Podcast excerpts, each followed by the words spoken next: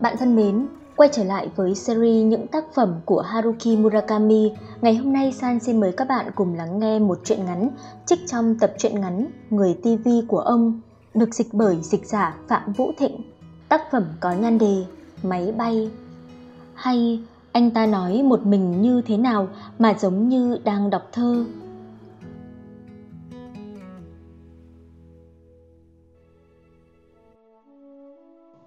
Chiều hôm ấy, nàng hỏi Này anh, từ ngày xưa đã có tật nói một mình rồi sao? Nàng ngồi ở bàn, từ từ ngẩng mặt lên hỏi Cứ như là chợt nhớ ra điều gì Nhưng rõ ràng là một câu hỏi không phải thuộc loại vớ vẩn để lẩn thẩn mà nghĩ ra được. Có lẽ nàng đã nghĩ đến từ lâu rồi. Giọng nàng có chút âm hưởng cứng cỏi mà khàn khàn thường nghe trong những trường hợp như thế. Lời nói ấy trước khi rời miệng đã được lăn tới kéo lui, do dự lắm trên lưỡi nàng rồi. Hai người ngồi hai bên chiếc bàn trong gian bếp, ngoại trừ thi thoảng có tiếng tàu điện chạy qua đường dây gần ngay đấy, còn thì chung quanh hầu như im vắng hẳn. Có khi còn thấy im ắng quá nữa. Đường dây lúc không có tàu điện chạy qua thì im ắng lạ lùng, sàn bếp lát nhựa cho gót chân trần của anh cảm giác lành lạnh dễ chịu. Anh đã cởi vớ tất đút vào túi quần rồi một buổi chiều có hơi nóng quá cho tháng tư, nàng mặc chiếc áo sơ mi sọc ngang màu xanh nhạt, tay áo gấp cuộn lên đến khửu tay và những ngón tay thon trắng tiếp tục nghịch chiếc muỗng cà phê. Anh ngắm những ngón tay nàng đùa nghịch như thế một lúc, chợt thấy ý thức của mình phẳng lặng một cách kỳ dị. Thấy như nàng đang cầm đầu mối của thế giới lên mà gỡ rối từng tí một. Cứ như là thế nào cũng phải gỡ lần hồi cho xong từ đầu mối ấy, rất mất thì giờ nhưng không tránh được nên phải kiên trì mà làm tiếp thôi. Anh im lìm ngắm những động tác ấy, im lìm vì chẳng biết nói lời gì cho phải. Chút cà phê còn lại trong cốc của anh đã nguội mất và bắt đầu động cặn lại. Anh vừa được 20 tuổi, nàng lớn hơn anh 7 tuổi, đã kết hôn, có con nữa. Nghĩa là đối với anh thì nàng giống như là mặt sau của mặt trăng vậy. Chồng nàng làm trong hãng du lịch, chuyên về hoạt động du lịch ra nước ngoài. Do vậy mà thường vắng nhà gần nửa tháng đi xa tới những nơi như London, Roma hay Singapore. Chồng nàng có vẻ thích nhạc opera, trong nhà có nhiều đĩa nhạc Verdi, Puccini, Donizetti, Richard Strauss, từng bộ ba đĩa, bốn đĩa dày cộm, sắp ngay hàng thẳng lối theo tên nhạc sĩ sáng tác. Trông như là biểu tượng của một thế giới quan gì đấy hơn là một bộ siêu tập đĩa nhạc. Một thế giới quan điềm đạm nhưng thật kiên cường. Cứ khi nào kẹt lời không biết nói gì, anh lại dõi mắt theo từng chữ in trên gáy những bao đĩa nhạc ấy, từ phải sang trái, rồi từ trái sang phải và nhẩm đọc trong đầu từng nhan đề nhạc. La bohemie Tosca, Turandot, Noma, Fidelio. Loại nhạc này thì anh chưa nghe lần nào cả, nói gì đến chuyện thích hay ghét, ngay cả tai anh cũng chưa hề nghe đến, cả gia đình anh lẫn bạn bè, mọi người xung quanh anh chẳng có một người nào yêu nhạc opera cả cũng chẳng ai trong bọn họ biết là trên thế giới này có loại nhạc gọi là opera và lại có người nghe loại nhạc ấy nữa. Vậy mà anh lại có dịp lần đầu tiên được chứng kiến thực tế cái phía lạ lùng của thế giới ấy.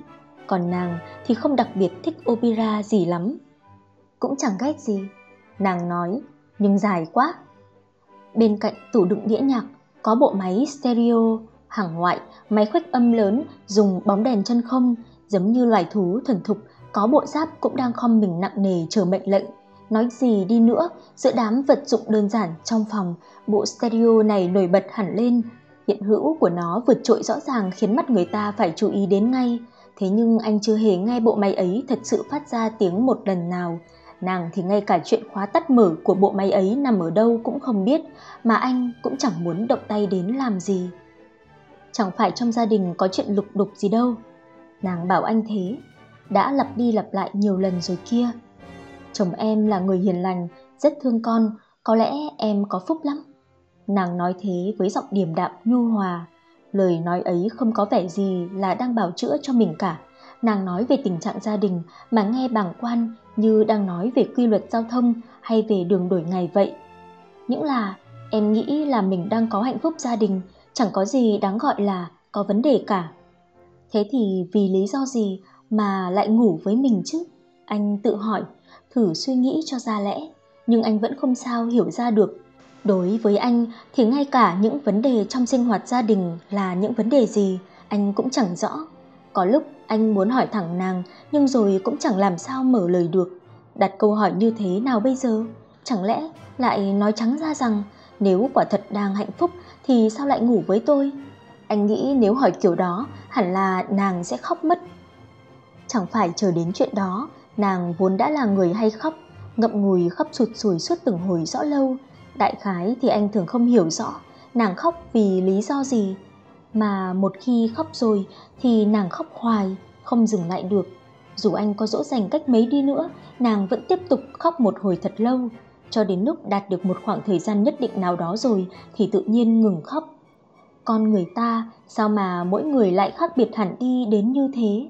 Anh nghĩ từ trước đến nay anh đã giao du với vài người đàn bà rồi, họ đều đã có lúc khóc lóc, hưởng giận, nhưng cách khóc, cách cười của mỗi người sao mà khác nhau đến thế?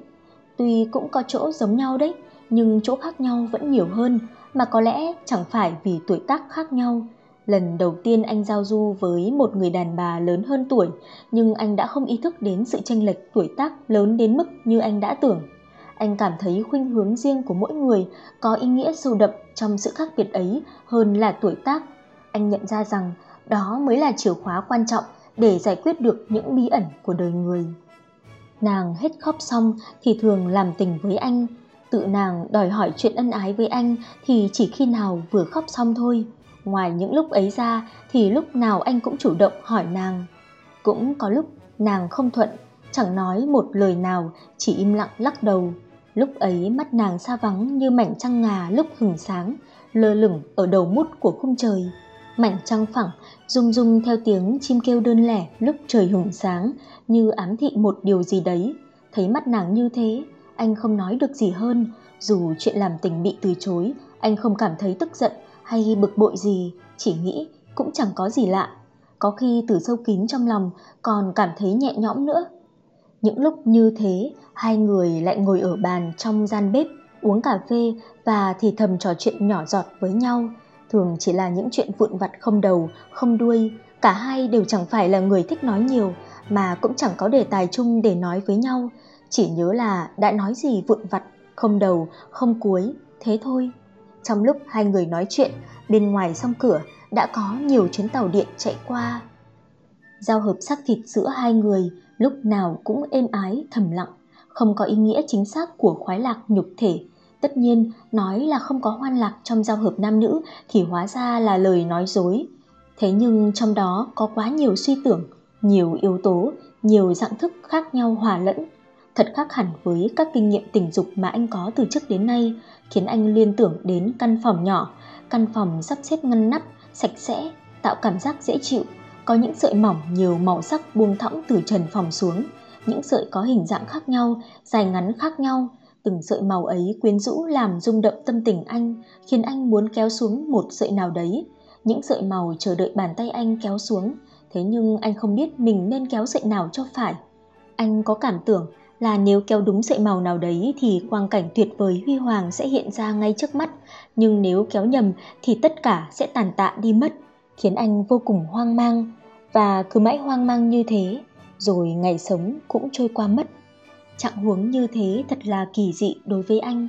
Từ trước đến nay, anh đã sống mang theo giá trị quan điểm riêng của mình. Thế mà trong căn phòng ấy, vừa nghe tiếng tàu điện chạy qua, vừa ôm ấp người đàn bà hơn tuổi, trầm lặng ấy, đôi lúc anh cảm thấy mình đang lạc lối, quay quắt trong hôn mê ngập tràn. Nhiều lần anh tự hỏi, có thật mình yêu người đàn bà này rồi sao? Nhưng anh không có được câu trả lời xác tín. Điều anh hiểu được là chuyện những sợi màu buông thõng từ trần nhà xuống. Điều đó quả là có đấy. Cuộc giao hoan lạ lùng kết thúc thì lúc nào nàng cũng nhìn đồng hồ. Trong vòng tay anh, nàng ngếch mặt lên một tí, nhìn chiếc đồng hồ đặt bên gối. Chiếc đồng hồ báo thức màu đen có cả đài FM. Thời bấy giờ, mặt đồng hồ báo thức kèm đài ấy không phải là dạng số hiển thị bằng đèn mà là loại bản nhỏ, cuốn vòng kêu lên tiếng lạch sạch nho nhỏ. Lúc nàng nhìn đồng hồ thì bên ngoài tàu điện chạy qua, cứ như là thứ phản xạ có điều kiện của số mệnh vậy. Nàng nhìn đồng hồ thì tàu điện chạy qua. Nàng nhìn đồng hồ là để nhắm chừng giờ con gái lên bốn của nàng về từ vườn trẻ. Chỉ một lần anh tình cờ thấy cô bé ấy, chỉ có ấn tượng là một đứa bé có vẻ ngoan ngoãn, thế thôi. Còn ông chồng thích opera làm việc ở hãng du lịch thì anh chưa hề gặp, thật may. Nàng hỏi anh chuyện nói một mình vào một buổi chiều tháng 5. Hôm ấy nàng cũng đã khóc, rồi hai người cũng đã làm tình xong. Hôm ấy vì sao mà nàng khóc thì anh chẳng nhớ nổi, có lẽ nàng khóc chỉ vì muốn khóc đó thôi. Đến nỗi anh đã có lúc nghĩ có lẽ nàng muốn có người nào đấy ôm cho nàng khóc nên mới giao du với anh. Không chừng nàng không thể khóc một mình được, vì vậy mới cần đến anh. Khóa chặt cửa cẩn thận, kéo màn cửa sổ kín mít, lôi điện thoại vào tận bên gối, hai người làm tình trên giường, êm ả thầm lặng như mọi khi. Giữa chừng, có một lần chuông cửa reo lên nhưng nàng bỏ mặc, cũng chẳng giật mình hay sợ hãi gì. Nàng chỉ im lặng lắc đầu như thầm nói, đừng lo, không sao đâu. Chuông cửa reo vài tiếng rồi người ta chán mà bỏ đi, có lẽ là người vớ vẩn nào đó, đúng như nàng nói, người bán dạo hay gì đấy thôi. Nhưng anh lấy làm lạ, sao nàng có thể hiểu được như thế? Thỉnh thoảng có tiếng tàu điện chạy qua, đằng xa kia còn có tiếng đàn dương cầm. Anh nhớ mơ hồ giai điệu ấy, ngày xưa đã nghe được ở phòng âm nhạc trong trường, nhưng không nhớ được ra tên bài hát. Lại có tiếng xe tải bán rau ồn ào chạy qua trước nhà, nàng nhắm mắt hít một hơi dài lúc anh xuất tinh, chung quanh thật tĩnh lặng. Anh vào phòng tắm mở vòi sen, tắm xong lấy khăn tắm lau mình rồi trở lại phòng thì thấy nàng đang nhắm mắt nằm sấp trên giường. Anh ngồi xuống bên nàng, rồi như mọi khi vừa dõi mắt theo những chữ in trên gáy các bao đĩa nhạc, vừa vuốt nhẹ đầu ngón tay trên lưng trần của nàng. Một hồi sau, nàng nhỏm dậy, mặc quần áo chỉnh tề, rồi vào bếp pha cà phê. Xong, nàng hỏi, Này anh, từ ngày xưa đã có tật nói một mình rồi sao? Nói một mình à? Anh ngạc nhiên hỏi lại, nói một mình ngay lúc ấy à? Đâu phải, không phải ngay lúc ấy, lúc thường kia, chẳng hạn lúc đang tắm vòi sen hay lúc em đang làm bếp và anh đang đọc báo một mình ấy. Anh lắc đầu, có biết đâu, có để ý là mình đang nói một mình đâu. Chứ anh nói một mình thật mà. Nàng vừa nói, vừa nghịch xoay chiếc vòng bật lửa của anh. Cũng chẳng phải là không tin có chuyện ấy, anh nói với giọng bối rối, rồi ngậm điếu thuốc và lấy bật lửa trên tay nàng, châm lửa hút. Mới đây anh đã đổi sang hút thuốc lá Seven Stars bởi chồng nàng hút Seven Stars. Chứ trước đó thì anh hút mãi thứ hốp điếu ngắn thôi. Chẳng phải nàng nài nỉ anh hút cùng loại thuốc với chồng nàng. Chính anh đã để ý để tứ mà đổi thuốc đó thôi. Bởi anh nghĩ như thế chắc là tiện hơn như vẫn thường thấy trong các phim chuyện tình cảm trên TV. Hồi nhỏ em cũng hay nói một mình lắm chứ. Thế à? Nhưng được mẹ em chữa cho đấy. Mẹ bảo làm thế khó coi lắm. Mỗi lúc bắt gặp em nói một mình lại mắng thật dữ, dọa nhốt trong tủ để chăn mền nữa. Bị nhốt trong đó thì sợ lắm, tối om mà mốc meo, có khi còn bị đánh nữa, lấy thước khẽ vào đầu gối. Do thế mà dần dần mất đi tật nói một mình, hoàn toàn rất hẳn. Tự nhiên có muốn cũng không nói một mình được nữa. Anh chẳng biết nói sao nên đành lặng thinh, nàng cắn môi. Bây giờ cũng thế, bất chợt lời nói một mình sắp sửa vọt ra thì bị nuốt trôi ngay như một phản xạ, bởi đã được răn dạy lúc nhỏ rồi. Thế nhưng em thật chẳng hiểu, nói một mình thì có gì xấu đâu nào. Chỉ là lời nói tự nhiên vọt ra ngoài miệng thôi chứ gì. Phải chi mẹ em còn sống để em hỏi cho ra lẽ, cho ra chỗ nào là xấu. Thế bà cụ đã mất rồi à? Ừ, nàng nói, thật muốn hỏi cho ra lẽ quá, tại sao lại la phạt em đến mức ấy chứ? Nàng tiếp tục hí hoáy nghịch chiếc muỗng cà phê rồi bất giác đưa mắt nhìn đồng hồ treo tường. Nàng vừa nhìn lên đồng hồ thì bên ngoài tàu điện chạy qua. Nàng chờ cho tàu chạy qua xong mới nói. Em nghĩ lòng người có lẽ giống như lòng giếng sâu, không ai biết dưới đáy giếng có gì, chỉ có thể tưởng tượng từ hình dáng những gì thỉnh thoảng lại nổi từ đáy giếng ấy lên mà thôi. Hai người suy nghĩ về giếng sâu ấy một hồi. Thế tôi nói một mình những lời như thế nào? Anh ướm hỏi. À, nàng lắc nhẹ đầu vài lần như muốn âm thầm kiểm điểm cử động của mấy đốt xương cổ. Chẳng hạn anh nói về máy bay đấy. Máy bay à? Anh ngạc nhiên. Ừ, nàng nói, máy bay trên trời ấy. Anh cười, sao lại nói gì một mình về máy bay thế nhỉ? Nàng cũng cười, rồi ngón tay trỏ của bàn tay phải và bàn tay trái giơ lên như đo lường bề dài của vật thể tưởng tượng đang nổi lên giữa không trung. Nàng có thói quen như thế mà chính anh thỉnh thoảng cũng bất giác làm những động tác tương tự. Tật của nàng đã lây sang anh rồi. Anh nói rõ ràng lắm kia, thật sự không nhớ sao? Nàng nói, chẳng nhớ được. Nàng cầm cây bút bi trên bàn lên, ti toái xoay vòng cây bút một hồi, rồi lại ngước nhìn đồng hồ.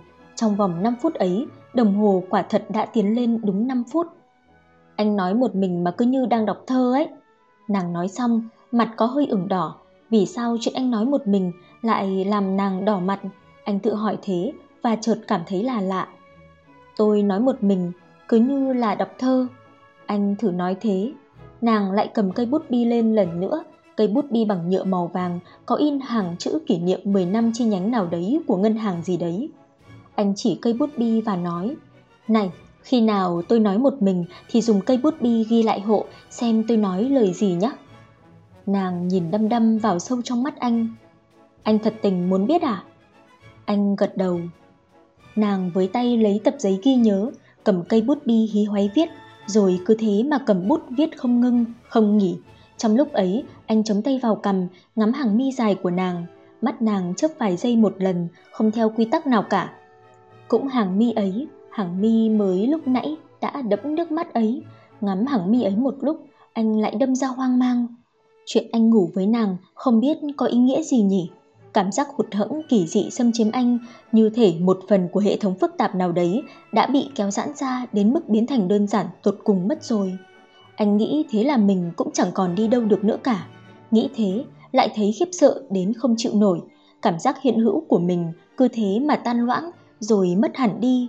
Chứ anh còn trẻ quá, như buồn non mới sinh, còn nói một mình như đang đọc thơ kia mà. Viết xong, nàng chuyển mảnh giấy ghi nhớ ấy qua bàn cho anh. Anh cầm mảnh giấy lên, gian bếp thoáng chút gì như là bóng dáng còn sót lại đang nín hơi im lìm. Ở bên nàng, thỉnh thoảng anh lại cảm nhận có bóng dáng gì đấy sót lại như thế. Bóng dáng của thứ gì đấy đã mất đi ở nơi nào đấy rồi. Bóng dáng còn sót lại của một thứ gì mà anh chưa hề biết đến. Em nhớ lại được rõ ràng như thế đấy, nàng nói. Đây là lời anh đã nói một mình về máy bay đấy. Anh thử lên giọng đọc những gì nàng đã ghi lại. Máy bay, máy bay bay đi, tôi ngồi trong máy bay, máy bay bay đi. Nhưng dù đã bay đi, máy bay bay đi, trên không trung sao?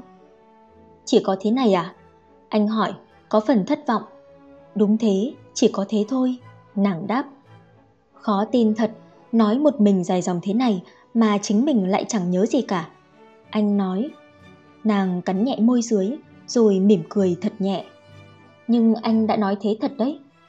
Anh thở dài, kỳ lạ thật, máy bay thì chưa hề nghĩ đến lần nào cả, hoàn toàn không nhớ chuyện như thế. Tại sao chuyện máy bay lại vọt ra đột ngột thế được chứ? Thế mà ngay lúc nãy trong phòng tắm, anh đã nói rõ ràng như thế. Bởi vì mặc dù anh không suy nghĩ gì về máy bay cả, nhưng lòng anh đang ở sâu trong rừng rậm ở xứ nào đó xa lắm, lại đang nghĩ đến chuyện máy bay chứ gì. Hoặc là ở sâu trong rừng rậm ở xứ nào đấy mà đang chế tạo máy bay không chừng. Anh nói, nàng đặt cây bút xuống nghe cạch một tiếng, rồi ngước mắt lên nhìn đăm đăm khuôn mặt anh.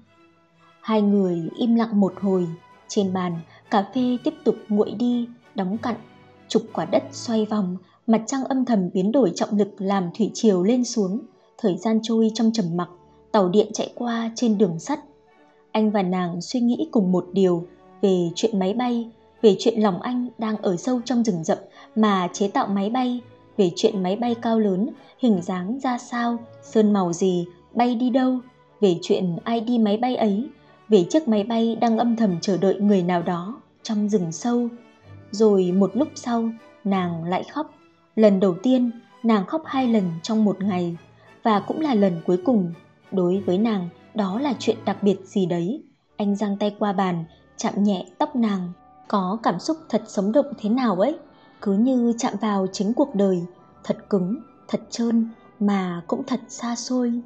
Anh nghĩ, ừ, thời ấy tôi đã nói một mình như đang đọc thơ ấy.